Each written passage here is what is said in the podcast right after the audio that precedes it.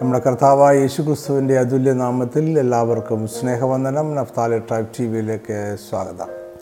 യേശുക്രിസ്തു കഴിഞ്ഞാൽ ക്രിസ്തീയ വിശ്വാസത്തെ ഏറ്റവും അധികം സ്വാധീനിച്ച വ്യക്തിയാണ് അപ്പോസനായ പൗലോസ്. ഒന്നാം നൂറ്റാണ്ടിൽ ജീവിച്ചിരുന്ന അദ്ദേഹത്തിന്റെ ജീവിത ചരിത്രമാണ് വേദപുസ്തകത്തിലെ അപ്പോസല പ്രവൃത്തികൾ എന്ന പുസ്തകത്തിൽ പകുതി.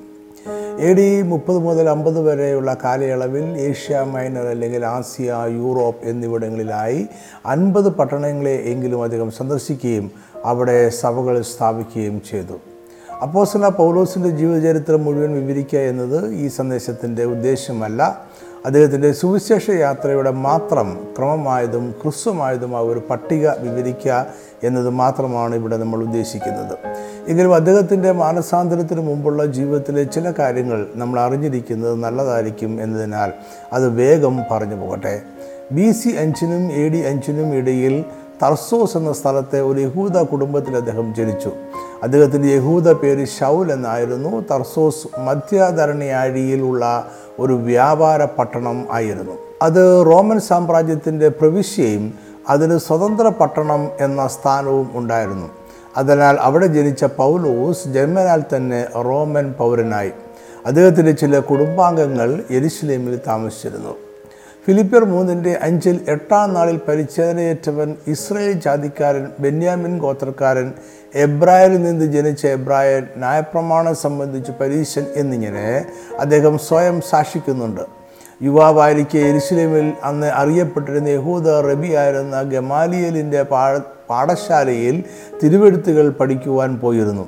ഇതിലധികമായി യാതൊന്നും നമുക്ക് പൗലൂസിന്റെ ആദ്യകാല ജീവിതത്തെക്കുറിച്ച് അറിഞ്ഞുകൂടാ. സ്തേഫാനൂസിന്റെ മരണത്തോടെയാണ് പൗലൂസ് ശ്രദ്ധേയനാകുന്നത്. അപ്പോൾ പൗലൂസിന് മുപ്പത് വയസ്സ് പ്രായമായിരുന്നു. എ ഡി മുപ്പത്തിയൊന്നിനും മുപ്പത്തി ആറിനും ഇടയിലായിരിക്കണം പൗലൂസിന്റെ മാനസാന്തരം സംഭവിക്കുന്നത്. ഈ സംഭവം അപ്പോസല പ്രവൃത്തികൾ മാത്രമേ നമ്മൾ വായിക്കുന്നുള്ളൂ. അദ്ദേഹത്തിന്റെ ലേഖനങ്ങളിൽ ഇതിനെക്കുറിച്ച് ഒന്നും പറയുന്നില്ല. സിറിയയിലെ ദമസ്കോസിലുള്ള ക്രിസ്തീയ വിശ്വാസം സ്വീകരിച്ച യഹൂദന്മാരെ പിടിച്ചുകെട്ടി വിചാരണയ്ക്കും കൊല്ലുവാനുമായി യെരുസലേമിലേക്ക് കൊണ്ടുവരുവാൻ മഹാപുരോഹിതന്റെ അടുക്കിൽ നിന്നും അധികാരപത്രം വാങ്ങി അവിടേക്ക് യാത്ര ചെയ്യുമ്പോഴാണ് പട്ടണവാതിക്കൽ വെച്ച് പൗലോസ് കർത്താവിനാൽ പിടിക്കപ്പെടുന്നത്. ഈ സംഭവം അപ്പോസല പ്രവൃത്തികൾ ഒമ്പതാം അധ്യായം മൂന്ന് നാല് വാക്യങ്ങളിൽ ഇങ്ങനെ രേഖപ്പെടുത്തിയിരിക്കുന്നു. അവൻ പ്രയാണം ചെയ്ത് ദമസ്കോസിന് സമീപിച്ചപ്പോൾ പെട്ടെന്ന് ആകാശത്തു നിന്നൊരു വെളിച്ചം അവന്റെ ചുറ്റും മിന്നി. അവൻ നിലത്ത് വീണു. ശൗലേ ശൗലേ നീ എന്നെ ഉപദ്രവിക്കുന്നത് എന്ത്? എന്ന് തന്നോട് പറയുന്ന ഒരു ശബ്ദം കേട്ടു. അവിടെ വെച്ച് ശൗൽ കാഴ്ച നഷ്ടപ്പെട്ടവനായി അവന്റെ സഹായികൾ അവനെ പട്ടണത്തിൽ കൊണ്ടുപോയി. അതിനുശേഷം അനന്യാസ് എന്നൊരു ക്രിസ്തീയ ശിഷ്യൻ അവനെ കാണുവാൻ വരികയും അവന് വേണ്ടി പ്രാർത്ഥിക്കുകയും ചെയ്തു. അപ്പോൾ അവന് കാഴ്ച തിരികെ ലഭിച്ചു. അങ്ങനെ പൗലോസ് മാനസാന്തരപ്പെടുകയും സ്നാനപ്പെടുകയും പരിശുദ്ധാത്മാവിനെ പ്രാപിക്കുകയും ചെയ്തു. അതിനുശേഷം അവൻ ഡെമസ്കോസിലുള്ള ശിഷ്യന്മാരുടെ കൂടെ കുറേ നാൾ പാർത്തു. യേശു തന്നെ ദൈവപുത്രൻ എന്ന് യഹൂദ പള്ളികളിൽ പ്രസംഗിച്ചു. ഗലാത്തിർ ഒന്നിന്റെ പതിനേഴിൽ മാനസാന്തരത്തിന് ശേഷം പൗലോസ് ആദ്യം അപ്പോസ്റ്റലന്മാരുടെ അടുക്കൽ പോയില്ല എന്നും അവൻ അറബിയിലേക്ക് പോയി എന്നും അവിടെ നിന്നും ഡെമസ്കോസിലേക്ക് തിരികെ വന്നു എന്നും പറയുന്നു. അറബിയിലേക്ക് പോയി എന്നത് സീനായി പർവത പ്രദേശങ്ങളിലേക്ക് ധ്യാനത്തിനും പ്രാർത്ഥനയ്ക്കുമായി പോയി എന്ന് വേണം മനസ്സിലാക്കുവാൻ എന്ന് ചില വേദപണ്ഡിതന്മാർ അഭിപ്രായപ്പെടുന്നുണ്ട്. മാനസാന്തരത്തിന് മൂന്ന് വർഷങ്ങൾക്ക് ശേഷം പൗലോസ് എരുസലേമിൽ പോവുകയും പത്രോസ് യാക്കോബ് എന്നിവരെ കാണുകയും അവരോടൊപ്പം പതിനഞ്ച് ദിവസങ്ങൾ താമസിക്കുകയും ചെയ്തു. ഗ്രീസിനും തുർക്കിക്കും ഇടയിൽ കാണുന്ന ഏജ്യൻ സമുദ്രത്തിന്റെ തീരത്തുള്ള പ്രദേശങ്ങളിലാണ് പൗലോസിന്റെ പ്രവർത്തനങ്ങൾ ഏറെയും കേന്ദ്രീകരിച്ചിരുന്നത്. ഇവിടെ അദ്ദേഹം സന്ദർശിച്ച സ്ഥലങ്ങളിൽ പ്രധാനപ്പെട്ടവ Miletus Ephesus Philippi Beroea Thessalonica Athena Corinth എന്നിവ ആയിരുന്നു. അപ്പോസല പ്രവൃത്തികളിൽ പൗലൂസിന്റെ മൂന്ന് സുവിശേഷ യാത്രകളെക്കുറിച്ച് വിവരിക്കുന്നുണ്ട്. റോമിലെ കാരാഗൃഹവാസത്തോടെ അപ്പോസല പ്രവൃത്തികളിലെ വിവരണം അവസാനിക്കുന്നു. പൗലൂസിന്റെ ഒന്നാമത്തെ സുവിശേഷ യാത്രയുടെ വിവരണം നമുക്ക് അപ്പോസല പ്രവൃത്തികൾ പതിമൂന്ന് പതിനാല് അധ്യായങ്ങളിൽ വായിക്കാവുന്നതാണ്. അത് എ ഡി നാൽപ്പത്തി ഏഴിനും നാൽപ്പത്തി എട്ടിനും ഇടയിലായിരിക്കണം പൗലോസ് എരുസലേമിൽ അപ്പോസ്റ്റർമാരെ കണ്ടതിന് ശേഷം തർസോസിലേക്ക് തിരികെ പോയി. അതിനുശേഷം ബെർണവാസ് തർസോസിലേക്ക് പോയി പൗലോസുമായി അന്ത്യോക്യയിലേക്ക് വന്നു. അവർ അവിടെ ഒരു വർഷത്തോളം താമസിച്ച് അവിടെയുള്ള സഭകൾക്ക് നേതൃത്വം നൽകി. അങ്ങനെ ആദ്യം അന്ത്യോക്കിൽ വെച്ച് ശിഷ്യന്മാർക്ക് ക്രിസ്ത്യാനികൾ എന്ന് പേർ ഉണ്ടായി. അന്തോക്കിയിലെ സഭ കർത്താവിനെ ആരാധിച്ചു ഉപസിച്ചു കൊണ്ടിരിക്കുമ്പോൾ ഞാൻ ഭരണവാസിനെയും ശൗലിനെയും വിളിച്ചിരിക്കുന്ന വേലക്കായിട്ട് അവരെ എനിക്ക് വേർതിരിപ്പിനെന്ന് പരിശുദ്ധാത്മാ പറഞ്ഞു എന്ന് അവർ മനസ്സിലാക്കുവാനിടയായി. അവർ വീണ്ടും ഉപസിച്ച് പ്രാർത്ഥിച്ചതിന് ശേഷം അവരുടെ മേൽ കൈവച്ച് അവരെ സുവിശേഷ വേലയ്ക്കായി പറഞ്ഞയച്ചു. അങ്ങനെ പൗലോസിന്റെ ആദ്യ സുവിശേഷ യാത്ര ആരംഭിച്ചു. ജോൺ മർക്കോസും അവരോടൊപ്പം യാത്ര ചെയ്തു എന്ന് അനുമാനിക്കപ്പെടുന്നു. ഈ യാത്ര ആദ്യഘട്ടത്തിൽ ബർണബാസാണ് നയിച്ചിരുന്നത്. അവർ അന്ത്യോക്കിയിൽ നിന്നും കുപ്രോസിലേക്കും അവിടെ നിന്നും തെക്കൻ ഏഷ്യ മൈനർ എന്നറിയപ്പെടുന്ന തുർക്കിയുടെ ഏഷ്യൻ ഭൂപ്രദേശങ്ങളിലേക്കും പിന്നീട് തിരികെ അന്ത്യോക്കിയയിലേക്കും യാത്ര ചെയ്തു. അവിടെ യാത്രകളിൽ അവർ ചെല്ലുന്ന പട്ടണങ്ങളിലെല്ലാം ആദ്യം യഹൂദ പള്ളികളിൽ സുവിശേഷം അറിയിക്കുക എന്നതായിരുന്നു അവരുടെ രീതി. അന്ത്യോക്കിൽ നിന്നും യാത്ര തിരിച്ച സുവിശേഷ സംഘം ആദ്യം സെലൂക്കിയ എന്ന തീരപ്രദേശേക്കും അവിടെ നിന്നും തെക്ക് പടിഞ്ഞാറ് മാറി സ്ഥിതി ചെയ്യുന്ന കുപ്രൂസ് ദ്വീപിലെ പ്രധാന പട്ടണവും തുറമുഖവുമായിരുന്ന സലമീസ് എന്ന സ്ഥലത്തേക്കും പോയി. കുപ്രൂസ് ബർണവാസിന്റെ ജന്മദേശമായിരുന്നു. അവർ ആ ദേശമെല്ലാം സുവിശേഷം അറിയിച്ചിട്ടും വലിയ ഫലം ഉണ്ടായില്ല. അവിടെ നിന്നും തെക്ക് പടിഞ്ഞാറുള്ള പാഫോസ് എന്ന സ്ഥലത്ത് കാൽനടയായെത്തി അവിടെ ബുദ്ധിമാനായ സെർഗിയോസ് പൗലോസ് എന്ന ദേശാധിപതിയും ബർണവാസിനെയും ശൗലിനെയും വരുത്തി ദൈവജനം കേൾക്കുവാൻ ആഗ്രഹിച്ചു.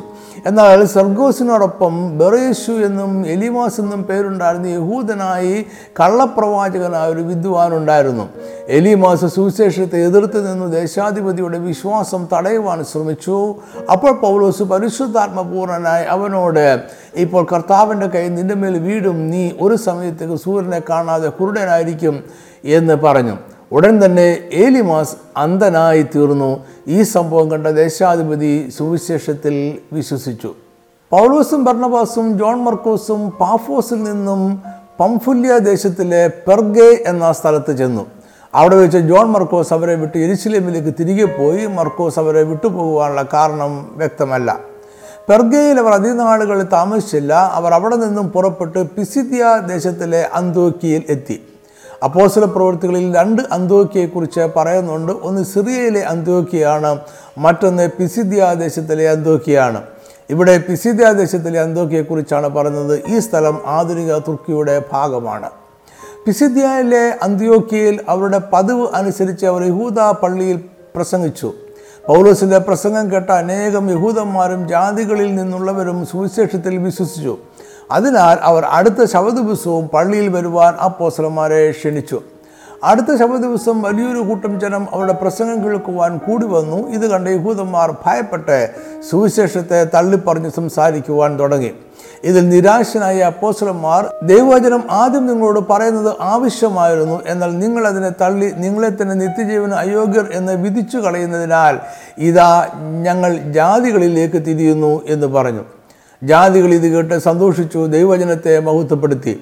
നിത്യജീവനായി നിയമിക്കപ്പെട്ടവർ എല്ലാവരും വിശ്വസിച്ചു. ഇതിന്റെ അർത്ഥം പൗലോസും ഭർണവാസും അതിനുശേഷം യഹൂദന്മാരുടെ സുവിശേഷം പറഞ്ഞില്ല എന്നല്ല. ഈ സംഭവത്തിന് ശേഷവും അവർ യഹൂദ പള്ളികളിൽ പ്രസംഗിക്കുന്നത് തുടർന്നു. ദൈവത്തിന്റെ വചനം അനുദിനം ശക്തി പ്രാപിച്ചും അനേകരിലേക്ക് പകർന്നും കൊണ്ടിരുന്നു.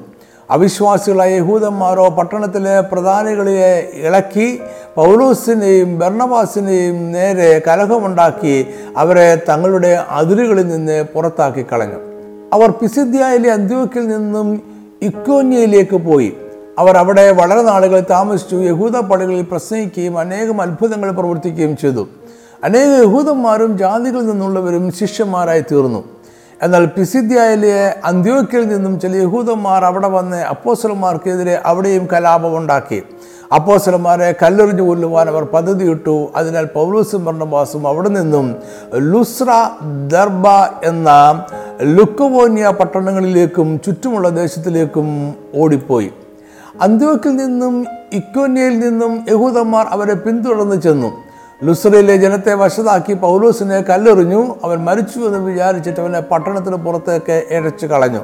എന്നാൽ പൗലോസിന്റെ ശിഷ്യന്മാർ അവന് ചുറ്റും നിൽക്കുമ്പോൾ മരിച്ചു എന്ന് നിരൂപിച്ച പൗലോസ് ആരോഗ്യവാനായി എഴുന്നേറ്റു.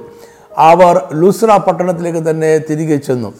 അടുത്ത ദിവസം പൗലോസ് ഭർണവാസിനോടുകൂടെ ദർബെ എന്ന സ്ഥലത്തേക്ക് പോയി. അവിടെ അനേകം പേർ സുവിശേഷത്തിൽ വിശ്വസിച്ചു. ലുസ്ര ദർബെ എന്നീ സ്ഥലങ്ങളിൽ വെച്ചായിരിക്കണം തിമത്തിയോസ് പൗലോസിൽ നിന്നും സുവിശേഷം കേട്ടതും വിശ്വസിച്ച് രക്ഷ പ്രാപിച്ചതും ദർബയിൽ നിന്നും പൗലോസും ഭർണവാസും തിരികെ യാത്ര ചെയ്ത് ലുസ്ര ഇക്കോനിയ പിസിദ്യാലെ അന്ത്യോക്യ എന്നിവിടങ്ങളിലേക്ക് തിരികെ പോയി. അവിടെയെല്ലാം അവർ സഭയിൽ മൂപ്പന്മാരെ നിയമിച്ചു. അതിനുശേഷം അവർ പെർഗെ അത്തല്യെ എന്നീ സ്ഥലങ്ങളിലേക്ക് പോയി. അവിടെയെല്ലാം സുവിശേഷം അറിയിച്ചു. അവിടെ നിന്നും അവർ സിറിയയിലെ അന്ത്യോക്യയിലേക്ക് യാത്ര ചെയ്തു. അവിടെ എത്തിയ ശേഷം സഭയെ ഒരുമിച്ച് കൂട്ടി ദൈവം തങ്ങളോട് കൂടെ ഇരുന്ന് ചെയ്തു നോക്കുകയും ജാതികൾക്ക് വിശ്വാസത്തിന്റെ വാതിൽ തുറന്നു കൊടുത്തതും അറിയിച്ചു. പിന്നെ അവർ ശിഷ്യന്മാരുടെ കൂടെ കുറേ കാലം അവിടെ പാർത്തു. പൗലോസ് ഇവിടെ എത്ര നാൾ താമസിച്ചു എന്ന് നമുക്ക് തീർച്ചയില്ല. ഒമ്പത് മാസങ്ങൾ മുതൽ എട്ട് വർഷങ്ങൾ വരെ താമസിച്ചു കാണുമെന്ന് വിവിധ അഭിപ്രായങ്ങൾ ഉണ്ട്. അങ്ങനെ പൗലോസിന്റെ ഒന്നാമത്തെ സുവിശേഷ യാത്ര അവസാനിച്ചു. പൗലോസിന്റെ ഒന്നാമത്തെയും രണ്ടാമത്തെയും സുവിശേഷ യാത്രകളുടെ ഇടവേളയിൽ ഉണ്ടായ ഒരു സുപ്രധാന സംഭവമാണ് എരിശിലേം കൗൺസിൽ. പൗലോസിന്റെ പ്രവർത്തനങ്ങളായ ജാതികളിൽ നിന്നുള്ള അനേകർ പേർ ക്രിസ്തുവിനെ സ്വീകരിച്ച് മുന്നോട്ട് വന്നു.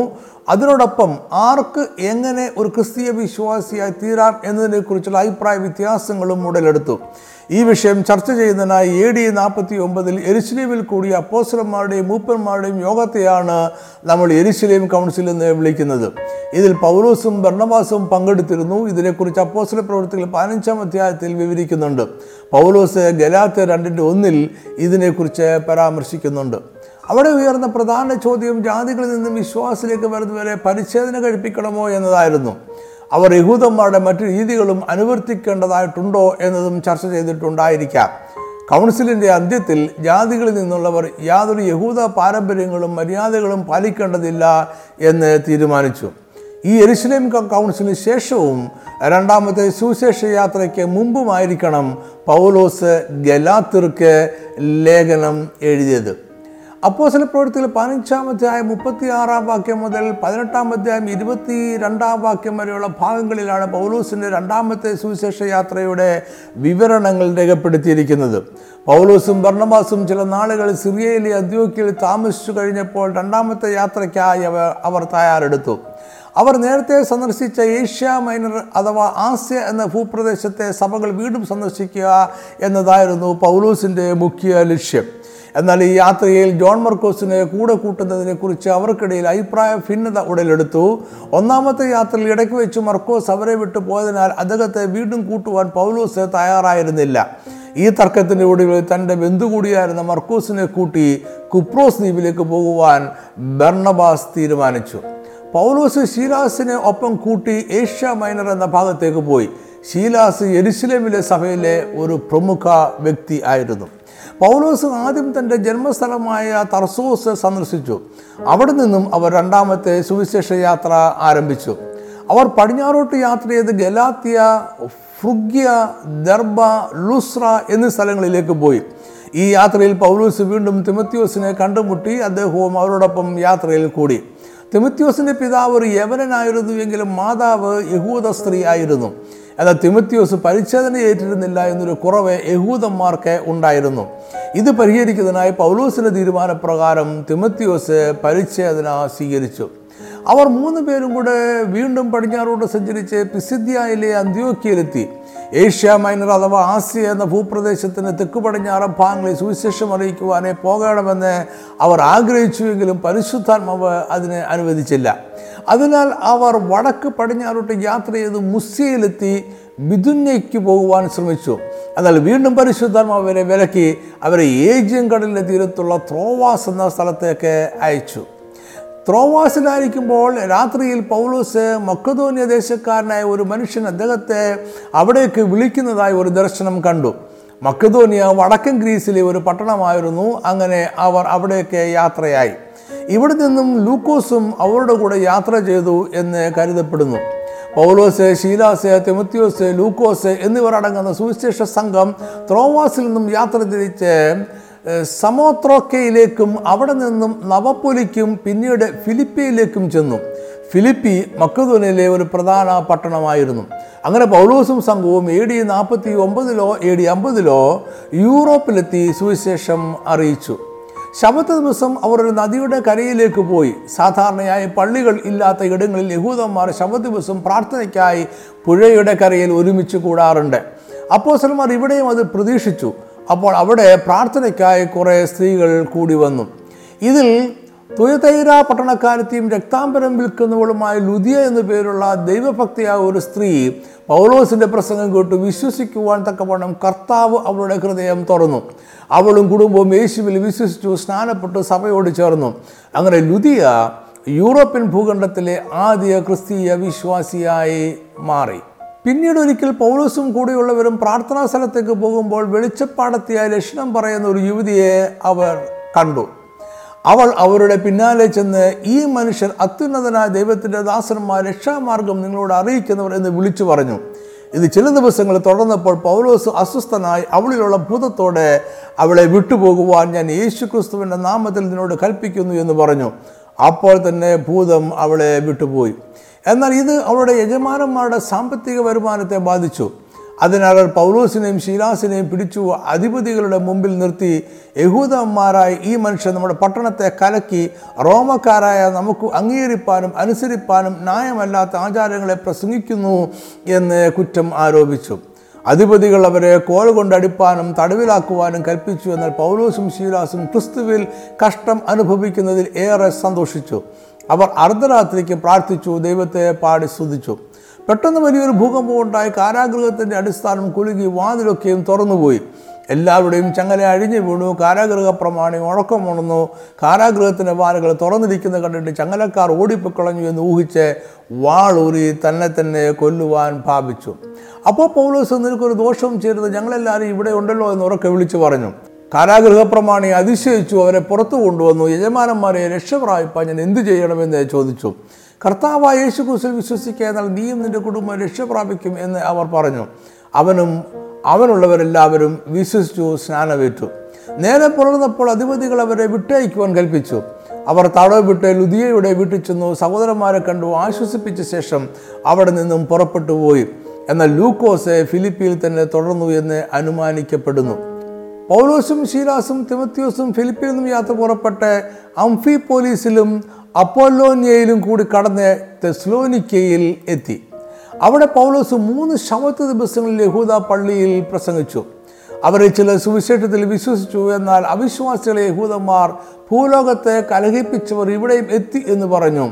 പൗലോസും ശീലാസും കൈസറിനെ അല്ലാതെ മറ്റു രാജാവിനെ പ്രസംഗിക്കുന്നത് കുറ്റമാരോപിച്ച് ആ നാട്ടിലെ ജനത്തെ അവർക്ക് എതിരായി ഇളക്കി.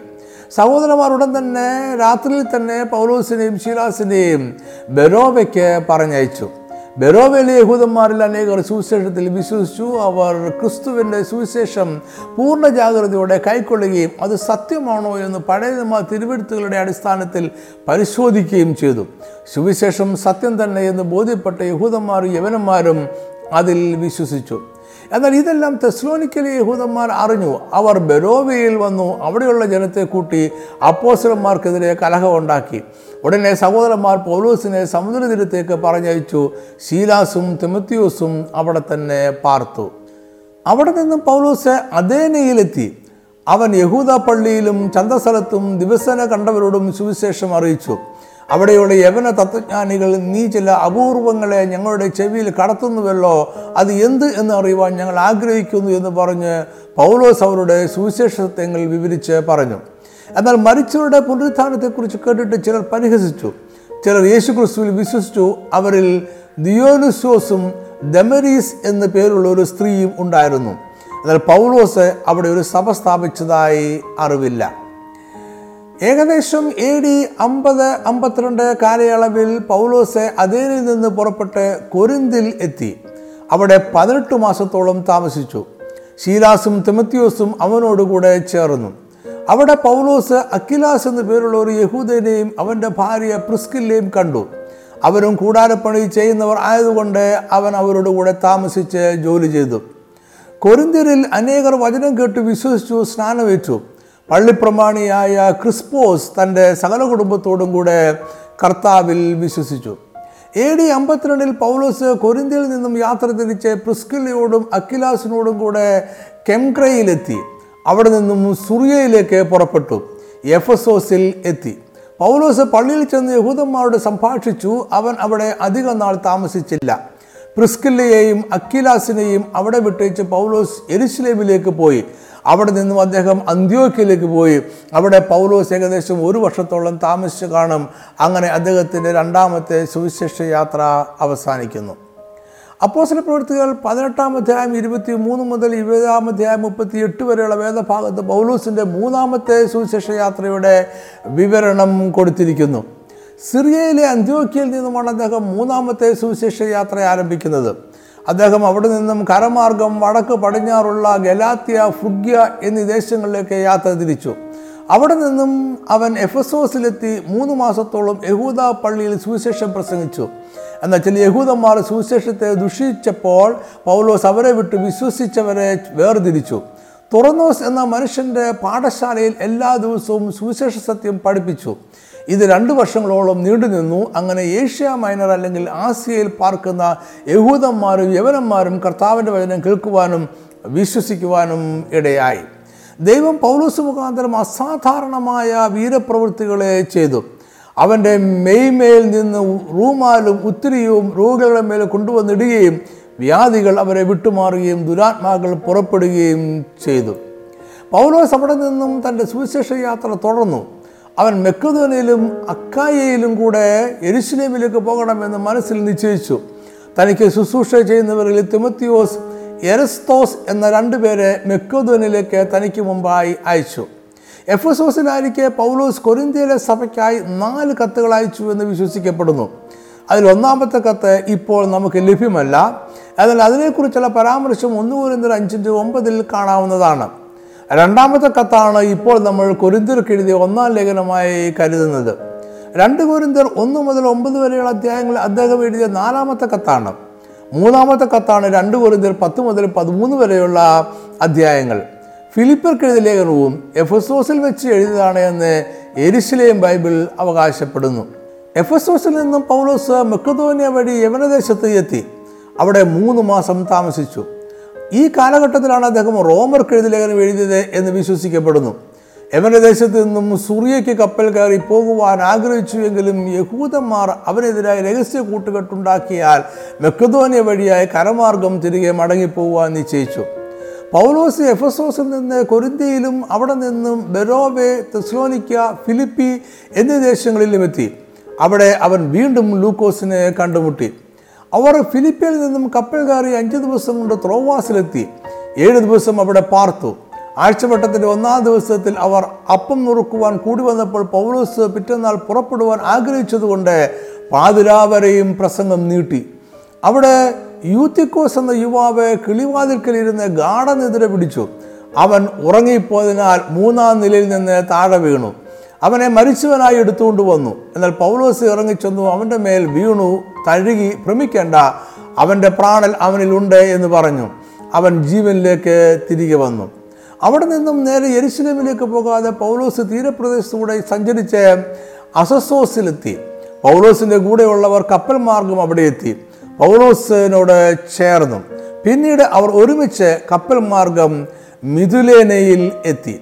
അവിടെ നിന്നും യാത്ര തുടർന്ന് പിറ്റേന്നാൾ കിയോസ് ദ്വീപിലും അടുത്ത ദിവസം സാമോസ് ദ്വീപിലും എത്തി. പിറ്റേന്ന് മിലത്തോസിൽ എത്തി. മിലത്തോസിൽ നിന്ന് അവൻ എഫസോസിലേക്ക് ആളയച്ചു സഭയിലെ മൂപ്പന്മാരെ വരുത്തി. വിപരീതോ ഉപദേശക്കാർക്കെതിരെ ശ്രദ്ധയോടെ ആയിരിക്കുവാൻ അവൻ ഉപദേശിച്ചു. എരുസലേമിൽ അവൻ അനുഭവിക്കാൻ പോകുന്ന കഷ്ടതയെക്കുറിച്ചും പൗലോസ് അവരോട് സംസാരിച്ചു. അവരെല്ലാവരോടും കൂടെ പ്രാർത്ഥിച്ചു. അവർ വളരെ ദുഃഖത്തോടെയും കണ്ണുനീരോടെയും അവനെ കപ്പലിൽ യാത്ര അയച്ചു മിലത്തോസിൽ നിന്ന് അവർ കപ്പൽ മാർഗം യാത്ര ചെയ്ത് പത്രയിലും അവിടെ നിന്നും സൂറിയയിലെ സോറിലും എത്തി. അവിടെ ഒരാഴ്ചയോളം താമസിച്ചു. അവിടെയുള്ള സഹോദരങ്ങൾ എരുസലേമിൽ പോകരുത് എന്ന് ആത്മാവിനാൽ പറഞ്ഞു. എന്നാൽ പൗലോസ് യാത്ര തുടർന്നു. തൊലമാസിയിൽ എത്തി ഒരു ദിവസം സഹോദരന്മാരുടെ കൂടെ താമസിച്ചു. പിറ്റേന്നാൾ അവർ പുറപ്പെട്ട് കൈസിരയിലെത്തി.